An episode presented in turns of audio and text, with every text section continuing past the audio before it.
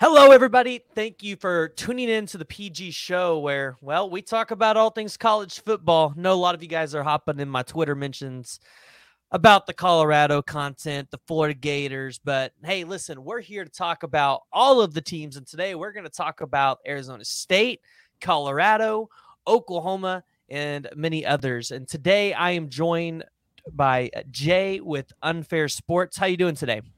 What's going on, PG? Love joining the show as usual. I appreciate you bringing me on the live stream. What's going on, all the peoples? All right. Well, uh, it's the end of the year for me at work. It's a Friday, five o'clock. So I'm not going to lie. I'm a little worn out, but I'm excited to talk some college football. And there's a lot of off-season drama, is what I'm calling it today. And I think I want to start off with the big news. So Jaden Rashada committed to Arizona State uh, on National Signing Day, and one of the top QB recruits in the 2023 class. And in my opinion, I had Jaden Rashada actually in my top five quarterbacks in the 2023 mm, class. I thought he had that much upside. I thought he was good. Uh, this is a quarterback that you know uh, Jeff Lebby in Oklahoma were even looking at before Jackson Arnold. It just happened that Jackson Arnold beat him to the race. So Kenny Dillingham, he got himself a pretty good future quarterback here. And this is kind of where I'm going with this. So track with me here. Uh, Kenny Dillingham in Arizona State. Uh, people don't realize how rich of a state Arizona is in terms of talent. For those of you who don't remember, in 2019, Spencer Rattler came out of Arizona, and Spencer Rattler was one of the uh, most highly recruited quarterbacks in that class.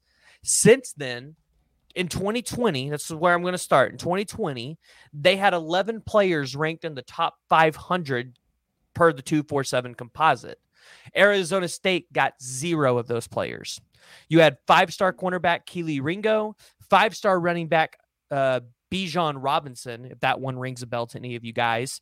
And then you had a, some other four star quarterbacks, or uh, one of them was Chubba Purdy at the quarterback position.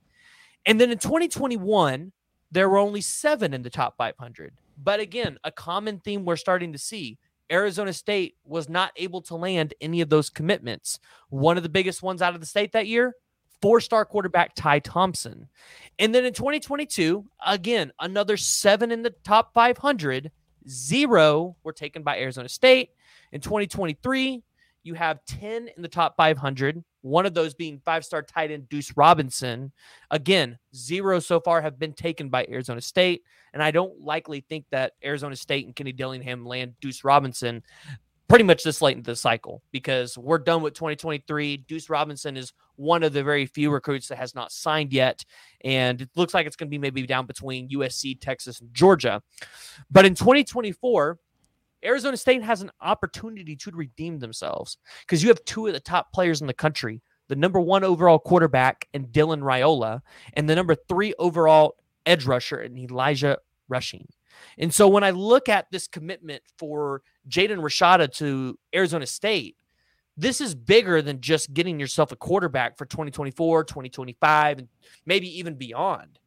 This is an opportunity to create and drum up excitement around this program. And yeah, you have Drew Pyne to kind of be that buffer this year to give Jaden Rashada time to build weight and develop a little bit more.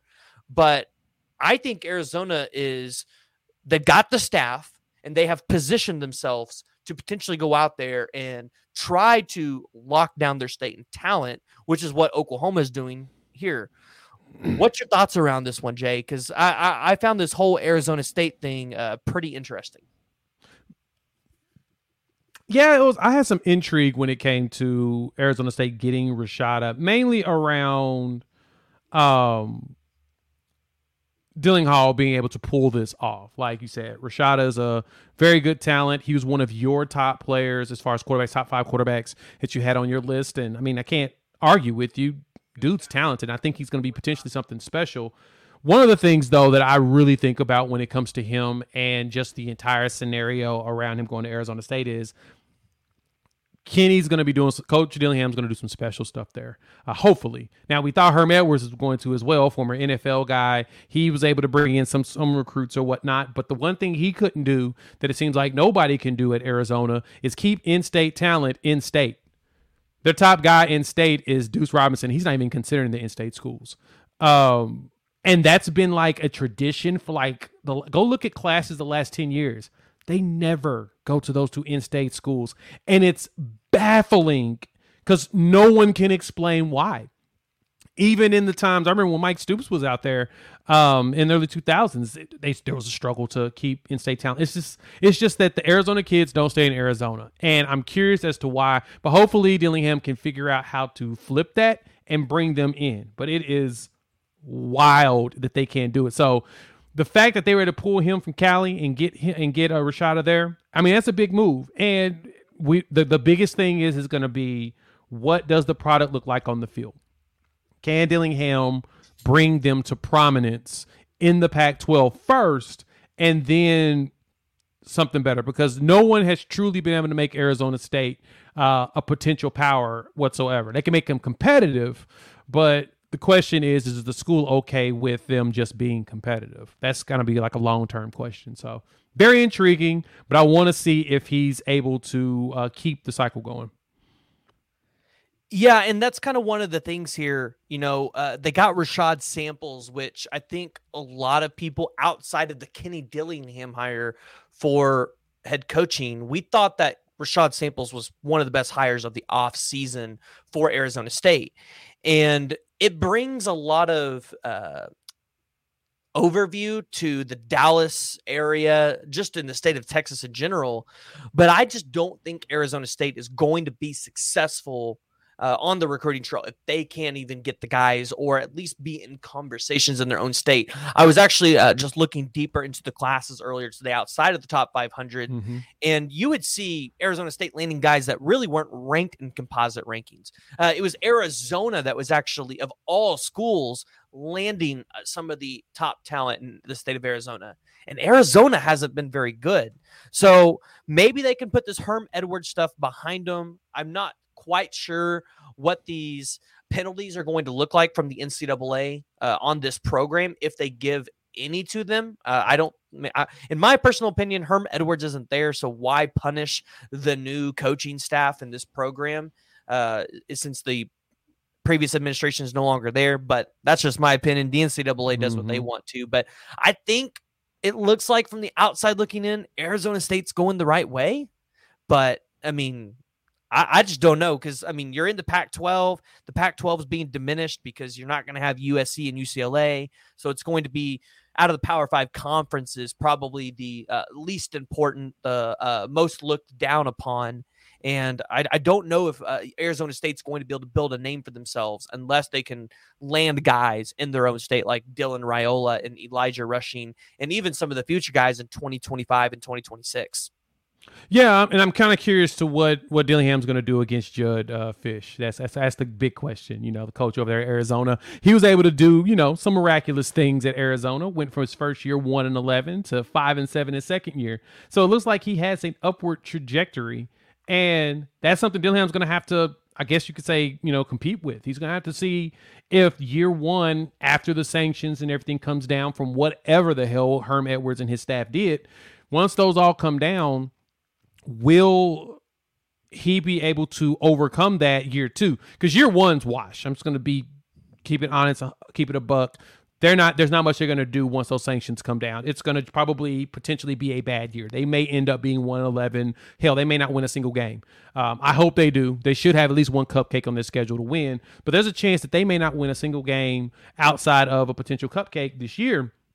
Then year two is going to be the question of what he looks like, what that change is going to be. It's kind of like what Coach Prime up there in Colorado. We're really more intrigued about next season than we really are this year because this year we know they're coming from one and eleven. They're going to improve. I mean, they've got to win more than one game. So anything that he wins after one is gravy because that means they've made an improvement. But year two in staff, you'll have at least one class under your belt, working on your second class under your belt, and because this one is quote unquote piecemeal that Coach Prime as well as Dillingham is doing at Arizona State. You come in late late December and you're going in, you're finally in homes, and instead of you being in home in one shirt for one school, you're taking it off and you're putting the other shirt on. Now you're going in and you're re, you're doing the same pitch, but you're doing it to a different location. Hey, instead of you coming to Jackson State, come to Colorado. Hey, instead of you coming to Oregon with all these beautiful jerseys, come to Arizona State where we're gonna figure out how to get some beautiful jerseys like that, but we're gonna you know play good football though. So you've got to go in there with that entire uh, sales pitch and it's a piecemeal. It, it really is. I mean, Rashada was a great steal for him after the whole situation with Florida and that fiasco. But he's he's gonna. It's a piecemeal class.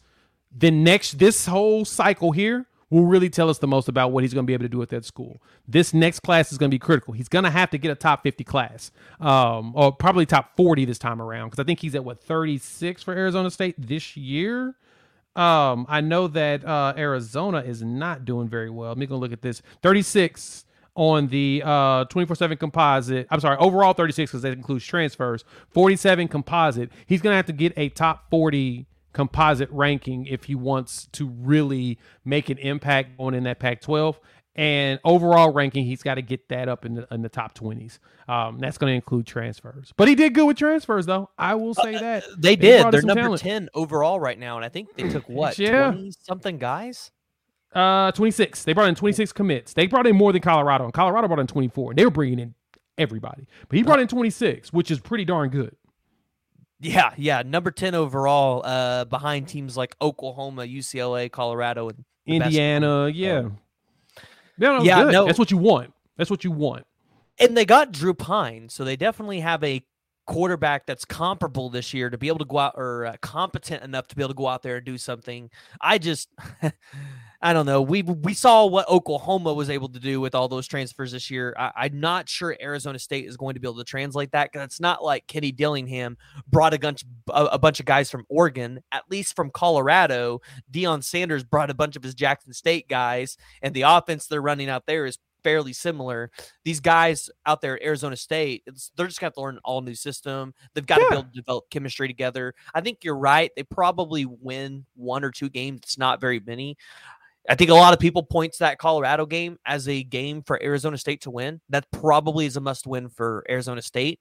I think Colorado comes out victorious in that matchup. But if you're Arizona State, you have to go into that game saying, oh, listen, they're not much better than us in terms of on field, what they have returning, first year head coach. We should be able to go in there and get that win. And um, I think that's what they're looking at. Yeah, yeah. Weston just mentioned in in the comment section is going to be interesting. They do play Oklahoma State. Can they win that game? If they win that game, bruh, they almost beat Oklahoma State last year. My point.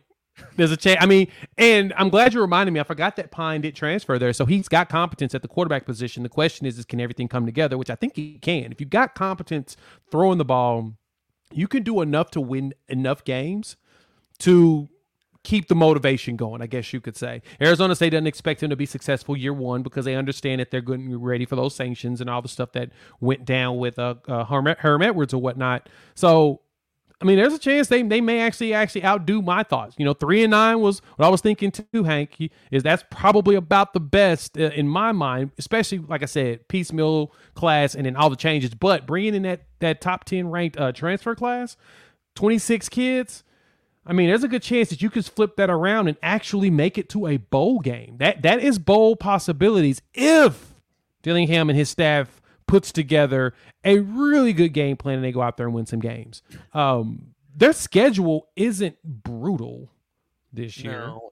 I mean, I, I, Arizona is one of those teams I feel like you should be able to beat. Arizona had a decent year last year, but Arizona is not very good. So they shouldn't. I mean, that's a game that they should be able to win, and it's a rivalry game for them. So that would be big, just in terms of in-state recruiting, which is kind of where we started with all of this. I mean, you know, like I said, Jedd Fisch took his team from one and eleven to five and seven. So he he's he's building something too. So you know, you got an in-state that looks like coming from a former NFL coach looks like he's actually trying to do some stuff. I don't, I don't know what special stuff he can do out there. I mean, it's Arizona, Arizona State. They you know for years have been you know a, a roller coaster ride in general. But at the same time, if you can do it right, so I mean, they got Southern Utah, so that better be a win, and then Oklahoma State coming to them. There's a chance that they could win out there in Tempe, and then uh, Fresno State, which I'm I'd be terrified if I was them. So they've got some winnable games. We'll see what they look like in conference, though. I think that that's going to tell us be the telltale story of what they look like long term. Because in conference, it's probably going to get tough. This schedule is not easy at all. Yikes. So Alabama, their offensive coordinator search is over, which thank gosh, we don't have to hear any more Lebby rumors here in Oklahoma. Uh, Sooner fans should feel happy on that part. But they got Tommy Rees, the uh, actually a former quarterback for Notre Dame, and ended up being the offensive coordinator there. So a little bit of backstory. Uh, he came out of the class of 2010. Uh, he played at Notre Dame for some time, ended up going undrafted to the Washington Redskins, was on their practice squad only uh, but then became a graduate assistant at Northwestern in 2015. Uh, went to be an offensive assistant at the San Diego Chargers. That's, man, that is so weird to say. Uh, San Diego Chargers in 2016. Superchargers. And then San went to go be a quarterbacks coach in uh, 2017 through 2019 for Notre Dame, and then ultimately became the offensive coordinator and quarterbacks coach in 2020 through 2022. And his offenses weren't terrible. And I think you talked about it. Uh, the best quarterback that he maybe worked with was Ian Book. Now, Notre Dame has not been known for their quarterbacks. Uh, they have one in 2024 that I think they're really excited for in CJ Carr, but uh, that actually is interesting because I think Alabama has now positioned themselves to maybe go out there and get a five star quarterback for 2024. And maybe if Drew Pyne doesn't work out at Arizona State and they need a tenured quarterback, uh, Drew Pyne could potentially enter the portal after the spring and say, "Hey, take me to Alabama. I'll be your tenured quarterback there." So this yeah. uh, this intrigues me a little bit because I don't know a lot about Tommy Rees, but I know that when I watch a Notre Dame game, I don't see them just blowing the doors off people uh, on the offensive side of the ball. This year, they only averaged 31.8 points per game. And on the offense, they only average 396 yards a game. Now with Alabama, you're taking a huge step up in talent. I mean, I, I, I don't think that's should be understated. Huge step up from Notre Dame. You're getting five star wide receivers, five star running backs, quarterbacks, offensive linemen. He should be able to do something with that. I feel like I could go out there with my left pinky and quote or uh, coach the Alabama offense, but yeah, that's that that that's a story for a whole nother day. What's your thoughts here around uh, the Alabama hire of Tommy Rees as their offensive coordinator? So first off, you know, I dropped a video in regards to Lebby not going there, and I made the point of it's a lateral move for him to go there. Now, there's other factors that could make it not a lateral move, so I'll keep it a buck and say, yeah, I totally get if those other factors came in for him to go there. But I, that was kind of one of the big things was Lebby's not going to leave his alma mater to go coach as an OC at another school when he passed up on head coaching jobs um, in G5 and he potentially passed up an opportunity to go to the NFL. I'm not going to say where, uh, but I've had a few sources tell me, and it wasn't one, it was multiple that said, "Hey, we heard that he's in, he that he was reached out to to interview for OC job in the NFL and he passed on it. And so if that's the case, there's no reason for Lebby to go uh, to um, to go to Alabama and take that job. And so I knew that that didn't make sense. It just didn't make sense for uh, for him to leave his alma mater to go there. And so now with Alabama picking up Tommy Rees, that kind of made sense. What shocked me about it is is, is I'll t- say th- two things on it. First off, Rees was his first job time as offensive coordinator. He was the OC for that Notre Dame team that got destroyed by Alabama in the college football playoffs. So he's he's helped a quarterback lead the team to a playoff berth, and he's really creative. Like I was talking to our boy Ty Hayes over uh, around the table sports, um, Alabama fan, great content. You check him out as well. He was talking about how the one thing that jumped out to him the most was the creativity from the quarterback, from uh from Rees, creativity in the offensive sets. One of the things they didn't see at Alabama. And so I knew why Alabama targeted Lebby's because he gave them uh, a a glimpse of creativity that they were they didn't have the last couple years with the quarter with a OC like Bill O'Brien. Bill O'Brien's an NFL guy. So he's thinking everybody's an NFL player and he's coaching them like they're NFL players, and it doesn't work that way. Guys have to develop over time into the mindset of what you do in the NFL or be taught once they show they have the talent at that level. You, it's not something that you just walk in and do. And so because of that, Bill O'Brien wasn't calling he he wasn't calling plays to leverage the talent discrepancy on the field. That's really what the problem was. And if you hear Ty talk about, he talked about numerous times on his channel, talk about those six yard curls. Yeah, if you, if you see it, if it looks like this, if they're backing off, run a six yard curl. No, don't do that. Uh, so for the most part, that's where I saw the Lebby interest, and it made sense. You go after what you like you go after a player that looks good. And uh, buddy mine, Jason Walker, made mention of this, not to be too long winded on this, but I think this was fascinating. He was talking about how he felt like Nick Saban was targeting Oklahoma on purpose because not because he's afraid, but he would like to keep them crippled so they don't become a problem. And he makes great points with that because of twofold. One, Lebby was the OC at Ole Miss, and they did give his defense some problems. Lane Kiffin understands Saban. Lebby understands Saban from working in proxy. They understand him.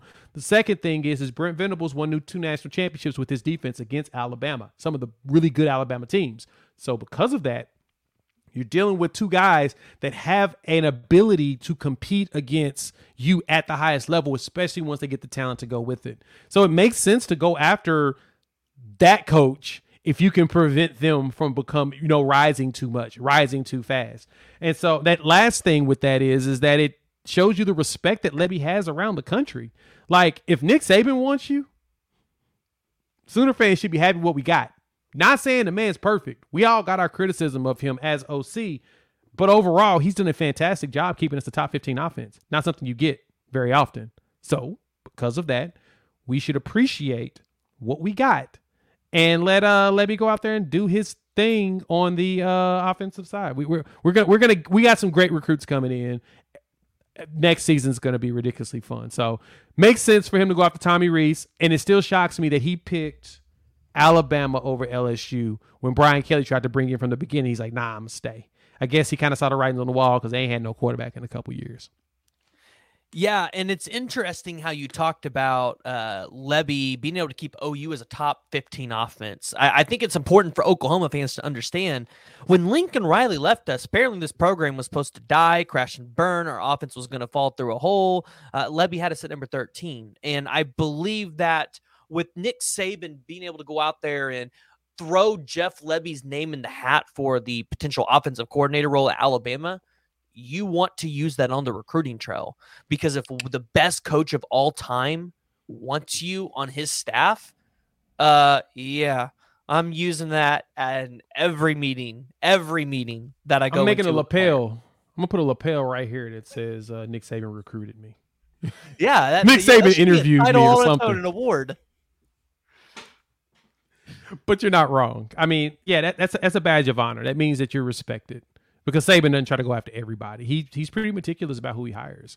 Uh, I'm really surprised that that the only thing that surprises me about the Rees hire is that there are so many coaches that have lost their jobs that are really good at offense that he didn't go after. I'm surprised Dan Mullen didn't end up on the list. I'm surprised Scott Frost isn't there right now. They might Frost might be an analyst right now. I'm just surprised that we're not hearing about him there as well. You would think that with the success he's had with former head coaches with really good systems that have come in, I'm surprised that he did not go after him completely. Yeah, Shocks I kind of wonder how long the Tommy Rees thing is going to last because uh, if Cliff Kingsbury ever comes back from the Netherlands or wherever he's at, uh, I would bet you my bottom dollar that Nick Saban's picking up that phone and calling Cliff Kingsbury to come be an analyst or come be something on his staff. Uh, and honestly, that was the one that I thought maybe should have happened in the first place. But you had heard rumors of Garrett Riley, which ultimately he ends up at Clemson, uh, and and and a which is crazy to me. That I thought that maybe they should have tested the waters on, and I don't know if they did or not. This would be interesting to ask Ty.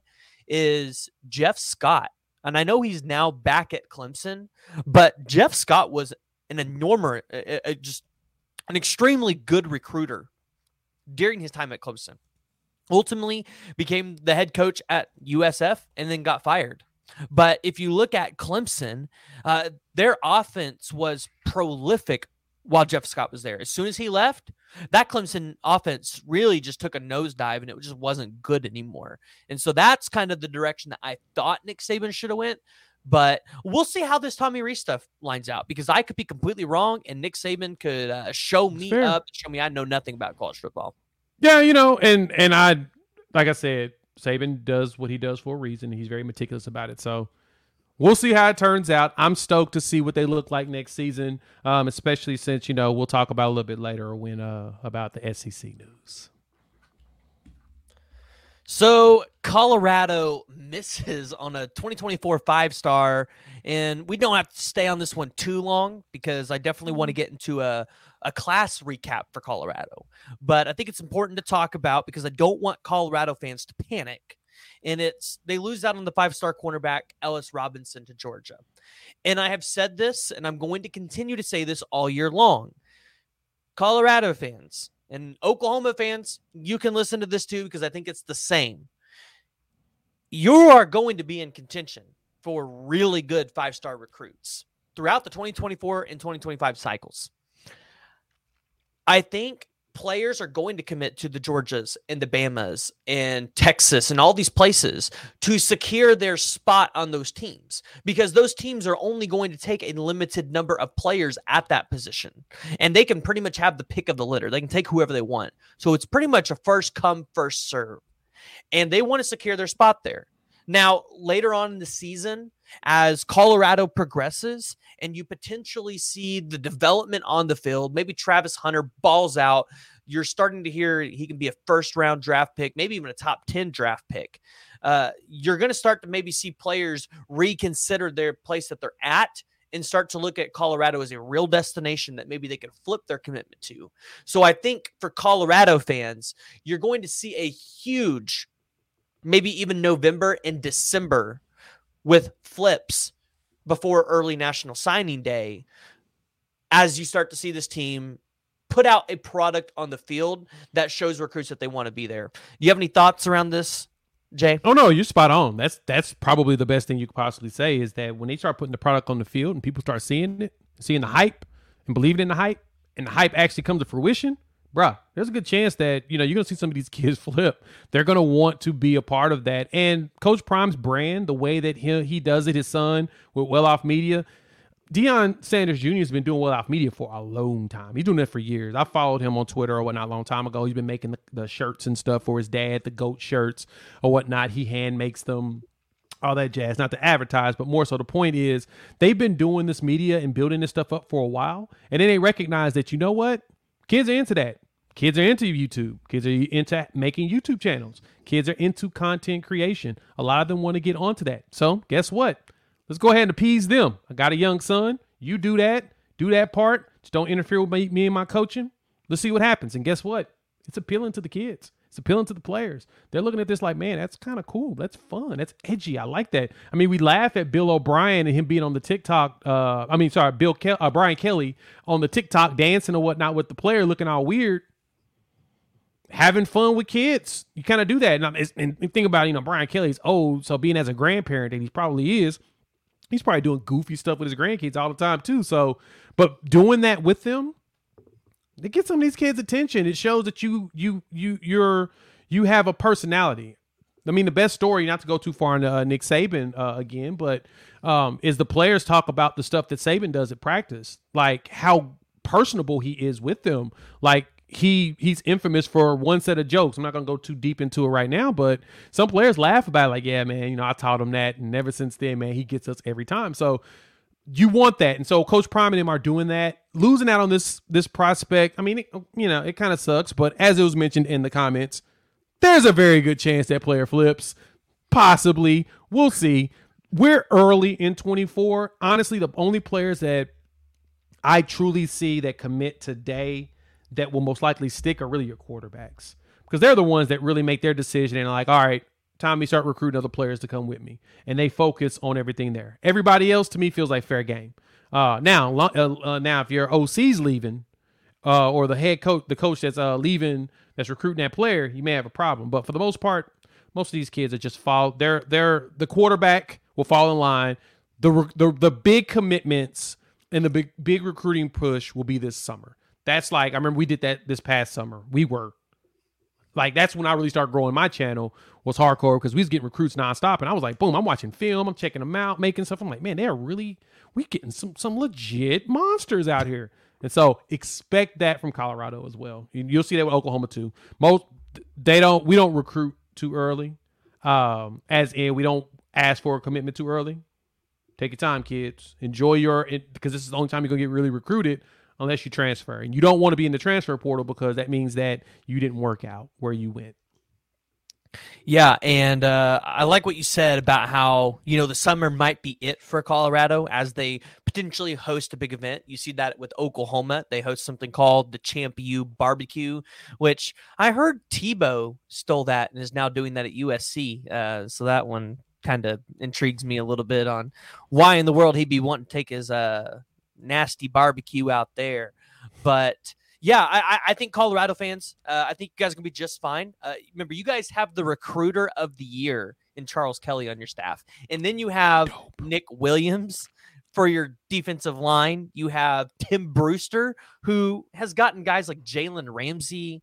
Uh, you have Dalvin Cook on his resume, uh, and many others. So Tim Brewster he knows how to go out there and recruit. And then, of course, you got Coach Prime at the helm. If for some reason those guys just need a little bit of extra help, uh, Deion Sanders will be able to come it's, in there and take care of business. Just you know, it's just Coach Prime. You know, yeah, you know, it's no big deal. It's just no big person in particular. exactly. But I do want to talk about this 2023 class a little bit uh, a little bit about what they took on the recruiting trail and actually what they have out of the transfer portal.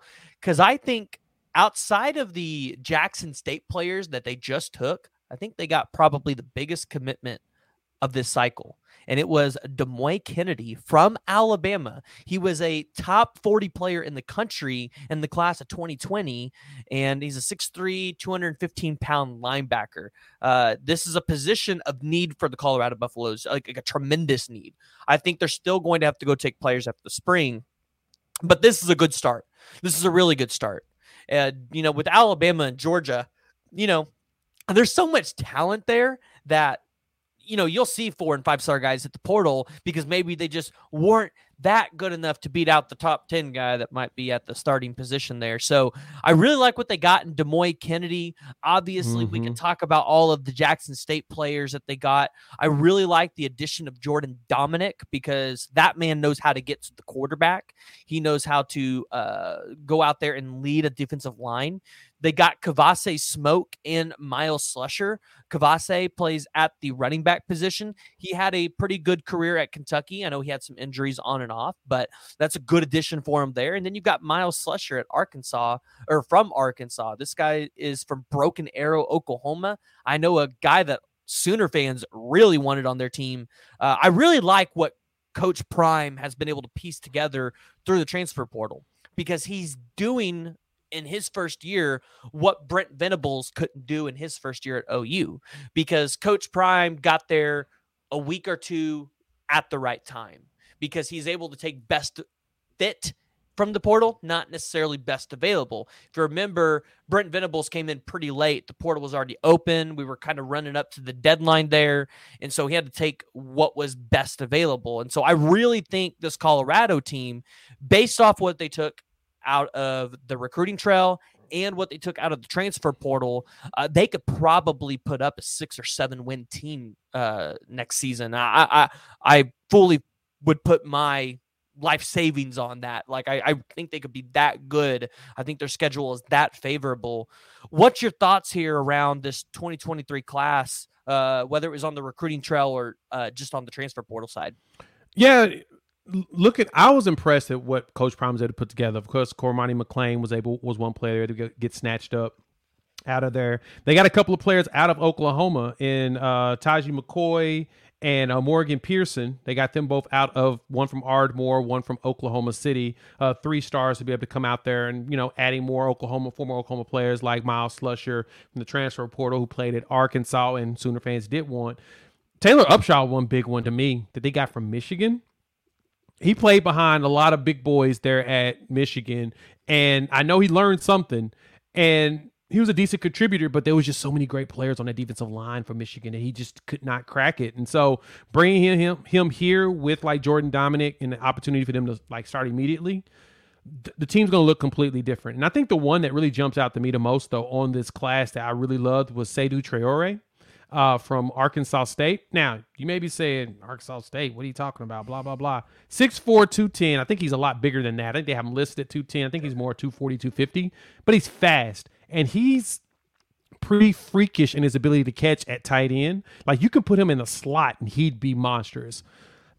That was probably to me the biggest steal that he got out of the uh, transfer portal because that that's gonna be a that's gonna be a solid player. That's gonna be one of those players that is gonna jump off the screen when he's competing and when he's playing. You're gonna be like, oh man, that's a pretty good player, and then that gives Shedeur Sanders some another target that he can immediately throw to out there in the field. And that's going to be the key thing is what is it going to look like with the Sean Lewis offense that's high octane, nonstop, boom, boom, boom, having Seydou Traore, having uh, Jimmy uh, Horn Jr.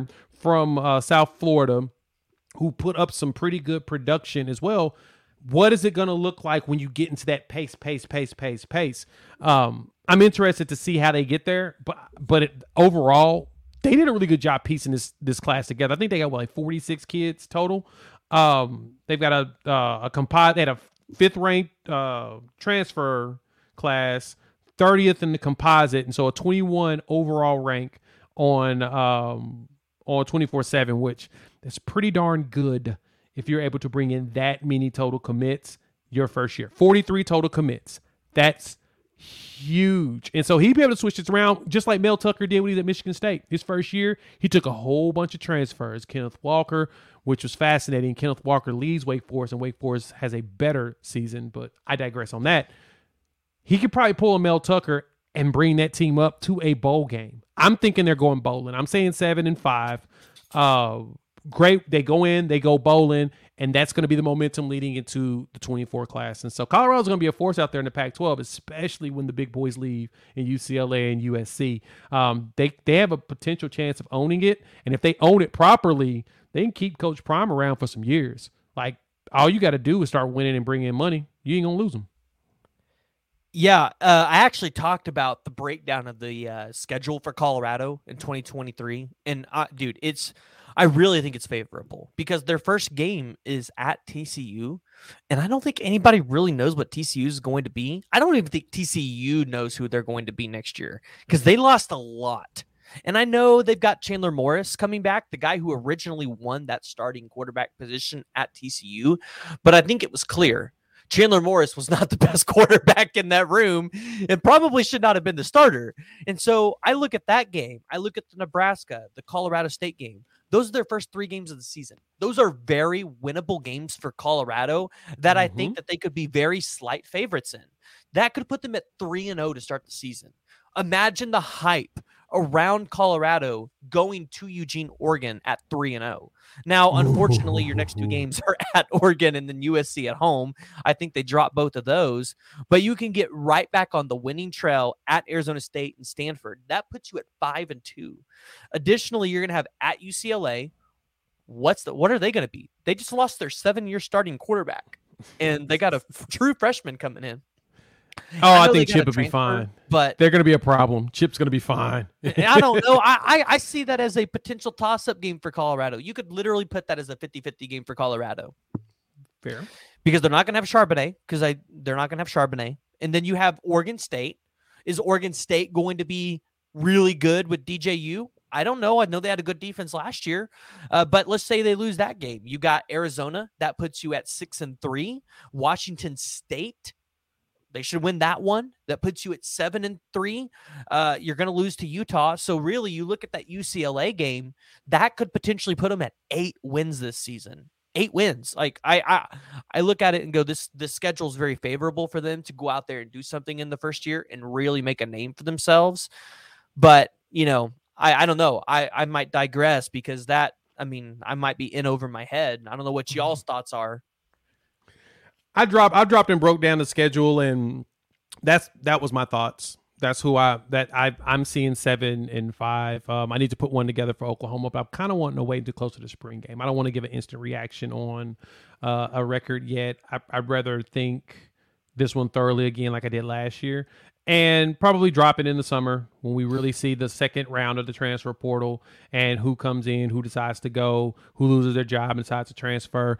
Um, that that'll that makes the most sense. But yeah, I mean, overall, they did a really good job on this class, man. Shout out to uh, Coach Prime. They they walked in and did what they were going to do. Hank actually asked a pretty interesting question here in the chat. He said, "Do you feel good about a Grinch Speed D stopping Colorado?"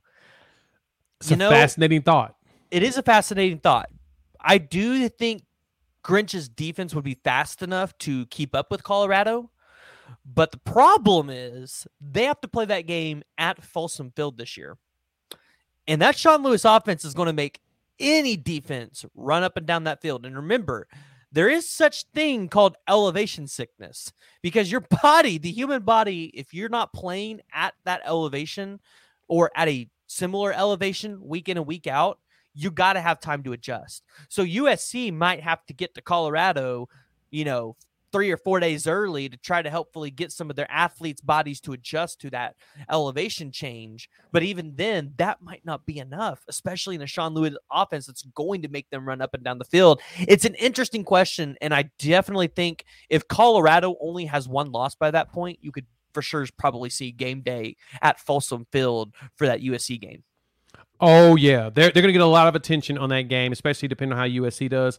It's it's going to be interesting, Hank, and that is a very good question. What is the speed D going to look like in that altitude? Are they going to be ready for it? Are they going to be are they are they going to be prepared for it? That's really the biggest thing. Are you going to be prepared to play your speed defense against a very high octane, fast, go go go offense? Because I mean, look at Kent State, man. They that's how they play, and that's going to be another one. And so it was another question from um, from I Swear TV. Thoughts on the potential Big 12 expansion with corner schools joining? Woo-wee. We got to talk about that. Yeah, we, yeah, we yeah. Probably talk yeah, about that in the next segment. that one here in just a second. Um, but as we wrap up this Colorado conversation, I want to ask, and I, I want you guys to jump in the comments and let me know too. Okay. The 2023 cycle, Coach Prime had two really big flips. Dylan Edwards at the running back position and Cormani mm. McClain which one do you think is the most impactful? In my opinion, I think it's Dylan Edwards because I think Dylan Edwards can come play for you day one and I think make a significant impact on that offense. That's fair. I'm the opposite. I think Cormani McClain is. I think Cormani McClain can walk out there and start at corner today. I think he's got the the intangibles, the ability, and it's going to be crazy to see him and Travis Hunter either lining up across from each other to practice or lining up on as bookends on that secondary if Tra- Travis decides to go back and play corner. Because uh, Travis is just an athlete; he can play both sides of the ball. He's a great wide receiver. He's a great corner. He can do both. But you put both of them together, oh my goodness, oh my goodness. I mean, I mean, I'm not going to say cancel Christmas, but geez, Louise. Imagine that type of talent next to each other, and it grows up together for at least a year. Next season, I just want you to. I just want you to realize we really could have Travis Hunter stay till his senior year, with Cormani McClain as a sophomore. That Colorado backfield could be insane in year two. Insane, insane. I, I, yeah. But let's kind of talk about this Big 12 expansion a little bit. So we'll start with the news. It sounds like OU and Texas might not be leaving the Big 12 until 2025, which, let's be honest, that's kind of been the news since it started. There's never really been any real confirmation that OU and Texas would leave early. So today, Brett McMurphy uh, put out on Twitter, he says that Oklahoma and Texas and the Big 12 reached an exit agreement for OU and Texas to leave the Big 12 early and join the SEC in 2024, sources told Action Network HQ. However, ESPN and Fox were not satisfied with the overall deal, so that's why it hasn't been completed, source said. No specific deadline yet to get this done. So this interests me because if you were following this whole situation, and, and, and we'll get to the expansion talk here in a second, but I think this is important to mention. Because if Oklahoma and Texas are not leaving this conference, I think it's hard to expand the conference. But if you noticed and you followed this whole situation, the Big 12 was really dragging their feet on releasing the schedules. And you kind of heard the rumors that OU and Texas were kind of getting screwed in this situation, that they tried to make Texas play six road games, like conference road games, which that's ridiculous because that means they have like four home games. Uh, and I'm sure that they were trying to do something similar for Oklahoma. But Oklahoma had to give up their home and home series with Georgia. And now, if they're being told that they have to stay in the Big 12 till 2025, they could have kept that home and home series, which would have brought in significant money to Norman and probably significant money to Athens. So I'm pretty sure there's some uh, hard feelings here for Oklahoma and Texas because they're ready to leave. And I feel like the Big 12 is ready for them to leave. Brett Yormark would probably like to see them go so they can just get into this new era of Big 12 uh, football, basketball, whatever the sports are. But uh, this news intrigues me a little bit. So, Jay, what's your thoughts here around Oklahoma and Texas not leaving the conference until 2025? It's kind of crazy that, that that's kind of how it's gone. Like the negotiations for the most part has been like Oklahoma, Texas is like, yeah, we'll negotiate, but the contract's not up to this date. SEC starts their new contract on in 2025, so we don't have to. We we can wait. Um, but the fact that they came to an agreement, but then they couldn't agree with the, the TV uh, partners, it's annoying. But at the same time, that's business. You know what I'm saying? That that's kind of how it works. It's these TV partners are paying these schools for these rights, and they have to have their inventory to make, order to make their money. And Fox wasn't getting much more much inventory from anybody else that ain't named uh, Texas or Oklahoma. Like you ain't getting much from anybody else in the Big Twelve. I mean, no shade to everybody else in the Big Twelve, but I mean, just keep it real, just keep it a buck. Uh, these are the two most um, two of the biggest brands in the country and two of the most profitable teams and uh, highest value teams in college football total. I mean, they're both top 10, you know, and Oklahoma has spent years between two and uh, two and eight as far as bringing in the most revenue. So money is with both of these schools, you know, them in Texas. And so it's, it's unfortunate that they've got to wait. But at the same time, you know, kind of like you mentioned PG in our group chat, you know I'm saying? I'm going to put you out a little bit, but you stated, you know, we need a little bit more time. And I'm totally for that. And I think this I think both schools were saying, "Hey, we'll gladly leave if you're negotiated, but you know, if if that's the if that's the case, we'll stick to the contract and move forward. We're not going to just break the contract and give you money to make you happy. We're only going to do it if it makes us happy. We don't care. We can go either way. And the good thing is is both teams are bringing in these top 5 classes in recruiting. All you got to do is keep doing that, start building up an SEC type level of team and be able to go beat everybody but you know and battle it out with really with Georgia and and, and Alabama. Like because the one thing about it and it's funny a lot of people were trying to jump in comments and say oh that Texas and Oklahoma are scared they're broke they don't want to leave they don't want to come to SEC yet blah blah blah. They don't want to be mediocre in the SEC you gotta keep it a buck. Let's keep it 100% honest. Um that's not how that works because there's only they're not going to play Alabama and Georgia every week. It, it, it's literally just the only two schools that are scary there are Alabama and Georgia. And I like Tennessee. Tennessee's my other team. You're only you're only chasing Georgia and Alabama until you pass them. Ain't nobody else that really, to me, is uh, that dominant. So overall, I think it's a good thing for Oklahoma and them to stay around. Um, expansion, I think the Big 12 is going to push for it. They're going to push for trying to get 20. And I could totally see them snatching up the Arizona schools, possibly Colorado and Utah. If that's the, if it, there's any schools I'm going for, I'm going for those four, and that's it. I would love Oregon and Washington. It'd be fantastic, but it'd be really hard to convince them to leave. Really hard because they want to be the bookends of a conference, and they wouldn't be the bookends for a Big Twelve, unfortunately. So you can try that, or if you decide that you want to go 24 and go ahead and pick up all the big schools up there, you can. But I don't I don't see I don't see it as a bad thing that that Big 12 that uh, OU and Texas are staying for two more years. This season go win it, next season go win it, and then you know, go to the SEC on top. Yeah, uh, you know, talking about the Big 12 expansion, uh, you know, I, have I've said it. Uh, it would be really smart for the Big 12 right now to go after Colorado because you've got Coach Prime. And we know that this contract that Brett Yormark uh, negotiated leaves room for the powers to be to increase the revenue coming to these schools depending on what schools they bring in. And if Arizona State gets their crap together with Kenny Dillingham and Rashad Samples, and then you get a Colorado team that's got their stuff together. Uh, you know, which by the way, I think would be a great move for Colorado because yes, potentially have a chance to cement themselves as a top dominant team in a conference. Uh, I do think if you're the Big 12, though, you have to go after Oregon and Washington because they're two big brands. And I think those two bring money to the program, like bring money to this conference. You know, I don't think you can go out there and get. I've, people have thrown out the idea of potentially going to the Big Ten and trying to snatch Nebraska back. You'd have to surpass a hundred million dollars a year to be able to snatch Nebraska back because that's Now- how much those schools are getting right now. Now, now, now, now, as you say that, PG, if they were able to win all these schools, they're gonna re- that that that that that contract with Fox and ESPN probably has some kickers for them to renegotiate and make some changes on that capacity. And if they can get those numbers up, I don't see why Nebraska wouldn't pass on would- wouldn't pass on opportunity to do that because then they'd have some more relevance. They'd be able to re-recruit in Texas, something they haven't been able to do since they left, and which why they've led into mediocrity. Um, that's that that's a possibility. That is a big time possibility. Oh yeah, my goodness, well, yes, I mean, Hank. And you're right. You make a good point there. If Nebraska comes back, you get to reissue your rivalry with Colorado, Mhm. which is big. That brings in money. Uh, which you got Matt Rhule, who's I think the perfect coach for Nebraska, and you've got Fair. Deion Sanders at Colorado. It would just make for a lot of good headlines. That would be a headliner game every single year. We'd all look forward to.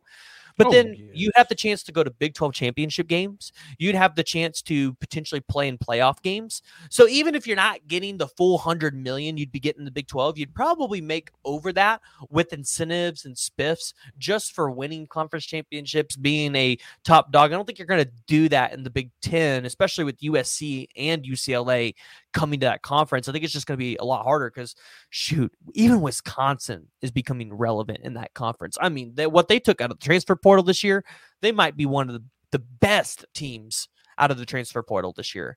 But uh, I think the Big 12 has a lot of opportunities. Uh, you know, I think in a perfect world, you take Oregon, you take Washington, you take Arizona, Arizona State, Colorado, and Utah. That would put you at 18 teams. You take those final two spots and you try to go snag some ACC teams. And I get it. People have talked about this contract with the ACC and the buyout. It's ESPN, man. They can tell them that they're out of their buyout to go be in a conference that's going to make them more money at the end of the day. I think expanding your roots out into the Florida and Miami space, getting those two big brains in there, the Big 12 could potentially try to rival the Big 10 for the second best conference in all of college football at that point.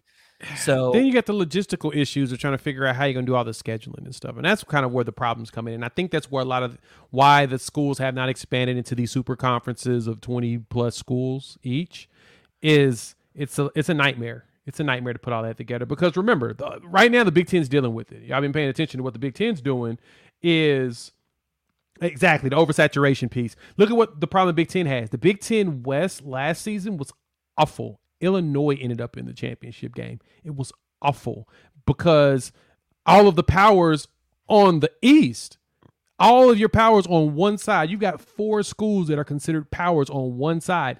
And sometimes a West school will get lucky enough to not play a single one of those powers. That's honestly what happens with Iowa a lot. They'll have a year where they don't play Michigan, Michigan State, or Ohio State, or Penn State. They'll miss all four of those schools. And guess what happens? They lose one game all year. And we're like, oh, is Iowa any good?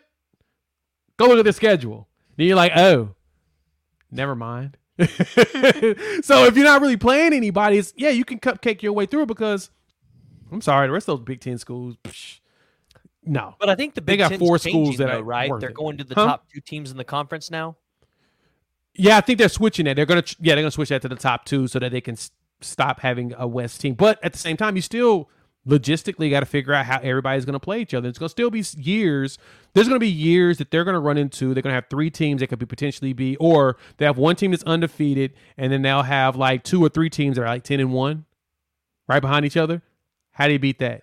Is there a head to head? Did all of them play each other? There's a chance all of them didn't play each other. You run into so many logistical problems with that. And that's the reason why they have you got to have some sort of divisions or pods to try to make it easy and then create a quote unquote playoff system for a massive conference. That's where the oversaturation comes in. That's where that's going to be a pain in the butt. Because think about that. I'm just thinking about this for the SEC. You have 16 teams. You probably need to go into four pods of four, and then play like a team in each pod in some capacity. And in order to really figure out who's going to play in the conference championship game, because there's going to be a couple of teams with similar records, you probably need to put together like a semifinal and a finals. Like That's a just more conference football. championship that we see in the basketball. Exactly. And it's that's gonna be a pain in the butt. Nobody gonna want we wanna see it, but those conferences ain't gonna play more football. Kids don't need to be playing more football.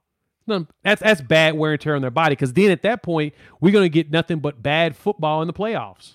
Do y'all want bad football? A whole bunch of injured people? No.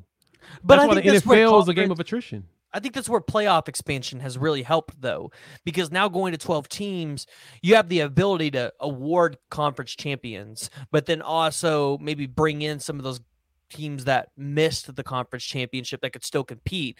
Because I think a 12 team playoff this year would have done wonders for the playoffs because you would have had Oh, a yeah, yeah, in yeah. there, a Tennessee in there. Uh, you, you know, maybe you wouldn't have seen a TCU get blown out 60 to 7 or whatever You would have. Or was. You would have. You you don't think Bama could have reached it or Tennessee could have reached the playoffs and Nope. competed? Nope, they're both getting blown out. Georgia was just gonna blow out whoever they was gonna play in front of this year. It's just it was just inevitable. It was You're not giving the best a shot. matchup for them was Ohio State, and then, then that fell apart when Marvin Harrison Jr. got hurt. If only Jaxon Smith-Njigba was healthy in that game. There you go. Yeah, there's two. They lost two receivers. Jaxon Smith-Njigba didn't play. You had Marvin Harrison Jr. cooking them, and then he got that hit in the back of the end zone, and he was done. And so overall, you're gonna still get blowouts. It's gonna happen. Uh, a, a, a team may squeak by, but the good thing about the 12, which I do appreciate as well, is going to be the 12. Um, is going to be the playing at home in the first round. Going to love that. But you I'm also so got the ready for that. scheduling concept of the bowl games that they're going to do for the second round because now you're getting into winter. College football ain't played in the winter like that. College football stops in the fall. That's why games stop usually in, at the in November, and then the uh, championship games are the first weekend in December, so that you avoid all the snow and the cold. And now we're stuck into that. Like, if you, especially playing the home games for the first weekend, that could be a logistical problem. They'll figure it out at some point because all college football stadiums are outside, uh, specifically because they stopped playing it by Thanksgiving. And then the next round is in bowls games in the South, so they'll be fine at that point. But yeah, it's it's it's gonna be fun. It's gonna be like the, like the NCAA tournament, the basketball part. Me and Ty talked about this uh, earlier today. Actually, a video that he's got dropping soon is think about it this way with the NCAA tournament, everybody gets excited that first weekend, right? That's when all the best games are. People that don't watch college basketball at all will sit in front of a television and watch through those games uh, because it's excitement. You have Cinderellas, you have teams that are knock off top seed, uh, uh, uh, high seeds, and it'd be awesome upsets. Throw my bets, create a bracket, and I'll pick all the mascots, and that's how I'll pick my winner. Blah blah blah. But then, once you get to the Sweet Sixteen, cream rise to the to the uh, uh, the creams of the crop rise to the top, and you get your traditional one through six seeds in the final four. That's gonna be fun. Weston's got one right here. Bama would have been in the Outback Bowl if they'd have played Georgia. Probably. I don't think Bama would have beat Georgia this year. This year, Georgia was just a too well oiled of a machine, and Bill O'Brien at the OC was just not providing what needed, and the defense wasn't as great as we thought it would have been at Bama. It It's just not that they would have not- beat them, but they would have put up a better fight No. than that, right? You don't think so? You- I mean, you saw what Georgia did to them last year, right? I mean, yeah. My point. And Georgia was better this year, which is wild to say. Now, I think it was more so Stetson Bennett was way more confident. You could see the confidence in him this year way more than you did last year. Last year, he seemed timid. This season, that dude was confident. Confident. And because he was so confident, they would have cooked those boys.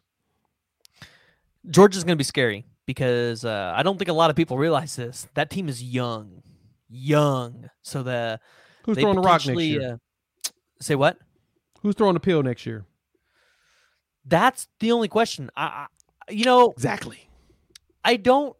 I want to see Brock Vandagriff play in spring ball. I want to see what he could potentially do. You don't, you don't think he can do it at all? If he ain't done it now, he ain't gonna do it. I don't think he's any good. They weren't going to give I that job to did it. anybody else outside of Stetson Bennett. Why not? Brock was a five star, right? Was he a five star? Was he a He high four was. star? He was a five star. Why didn't he get the job? Why didn't he take it? It's Stetson Bennett, man. They Kirby Smart loved Stetson Bennett. You know, Stetson was a walk on at Georgia, left because he wasn't getting the job because JT Daniels took the job, and then he came back at, from Yeah, JUCO because they lost also the guy Fields. that let Justin Fields walk. So My point. maybe he's not That- a good evaluator of talent. We don't know. Maybe maybe Brock Vandagriff is a star and he's sitting back in that quarterback room, and you know I, that's what I'm saying. Like we really like we really don't know because we have questions about if Kirby Smart and this and Todd Monken can really evaluate the quarterbacks they have in that room because of what happened with Justin Fields. I mean, they literally brought in a walk on quarterback, and he took everybody's job. I, I don't know. Maybe they just love. Brock was number Bennett. Maybe they love 17 in the country. Stetson Bennett. I, I don't think that's a love for Stetson Bennett. They brought back Stetson Bennett. They convinced him not to go to another school because they lost Justin Fields because they just needed depth. They just needed another backup. So they gave him a scholarship instead of him walking on this time. And he just ended up going out there now playing everybody. Just saying that Stetson is really good and he's got a lot of moxie and poise and he's really good at, at you know doing his job. But my, my point is Brock. Well, I haven't seen Vandagriff, and I've been seeing around that people aren't that very high on Vandagriff right now. Yeah, I don't know. We'll have to see. We'll see what he looks like in the spring game. Maybe he puts it together. You know, we still got to hold out hope for the kid. You know, we don't want to just write the kid off because we don't want him to have another JT Daniels situation and then have, maybe have another Tate Martell story. Uh, that would be kind of crazy to see another five star uh, literally have to go play for three or four different teams before he can really become a starter or even see the field or maybe not even see the field at all.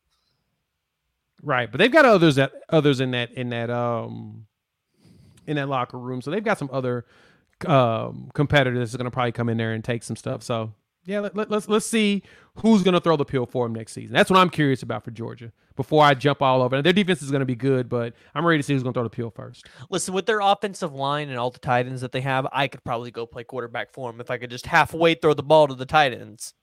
Yeah, That's I think all you have to do. You just have to be able to get the ball out of your hands to the tight ends, and you're going to be good every time because that offensive line is going to give you at least two to three seconds. yeah. I think Beck is going to be their starting quarterback though next season. Carson Beck's going to be interesting. I think Georgia fans are probably the highest on him, Uh, but Georgia's going after Dylan Raiola for 2024.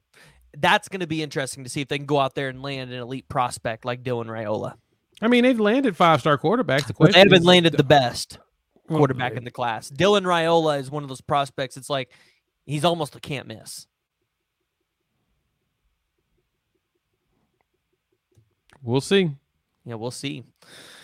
All right. Well, thank you all for uh, tuning into the PG show. If you guys haven't already, please go ahead, hit that like and the subscribe button. I think there's over 112 of you on here and only 31 likes. So listen, we're doing our job. We're talking about college football for y'all. Help us out. It is the off season. Remember It that. is the off season.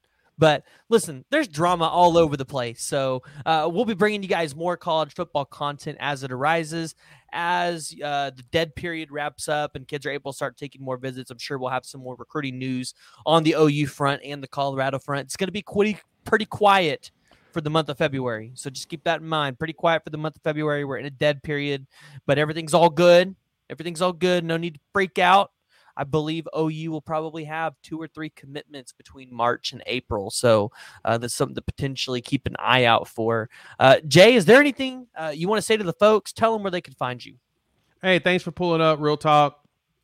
Um, Jay Smith, Unfair Sports.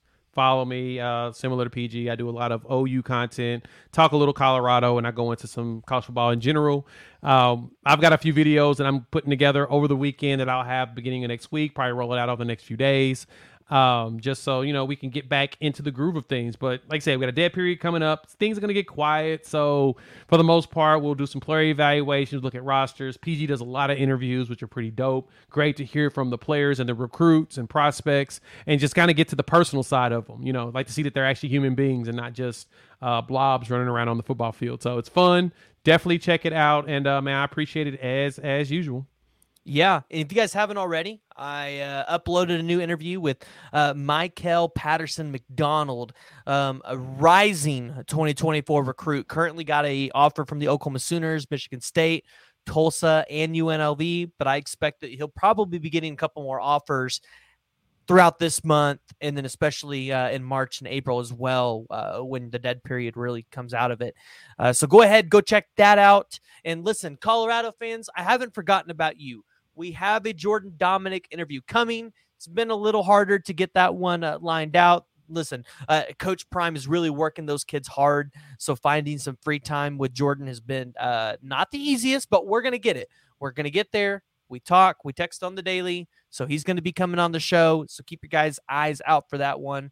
Best way to do that, hit the subscribe button, turn on the noti bell, and you will get up to date information on all of the content that we are putting out there. But thank you guys for tuning in. Peace. Deuce. All right. Spinning wheel of death.